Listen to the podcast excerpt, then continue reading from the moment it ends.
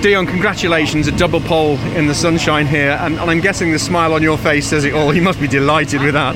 Yeah, I have no words. I'm just super happy. Um, first pole, and and yeah, I just like to thank the team so much. They've done a phenomenal job over the test days, and and it's good to be back. Consistent lap times as well, which says to me that you're very comfortable with the setup in the car. Yeah, I'm super happy. I'm super happy with the car, and now we'll get on to the races and see how we can do. Where was the point at which you thought I can just push for that, that consistency and that time to get on pole, but to get the double pole as well? Yeah, I think I saw my first four, and it was about replicating it, doing it again, and and you know make sure we secure double. So yeah, I managed to do that well, and, and it was really good. It now, of course, all comes down to the start. Are you confident of a good launch? Yeah, I think we should be fine. Um, obviously, we'll see how it goes in the racing, but I think we're in a good position. I mean, the key then is to go lights to flag, so you'll be aiming for that and really piling the points on this weekend. I know Louis Sharp just came over and congratulated you. He's in third place, so you're actually putting the pressure on now.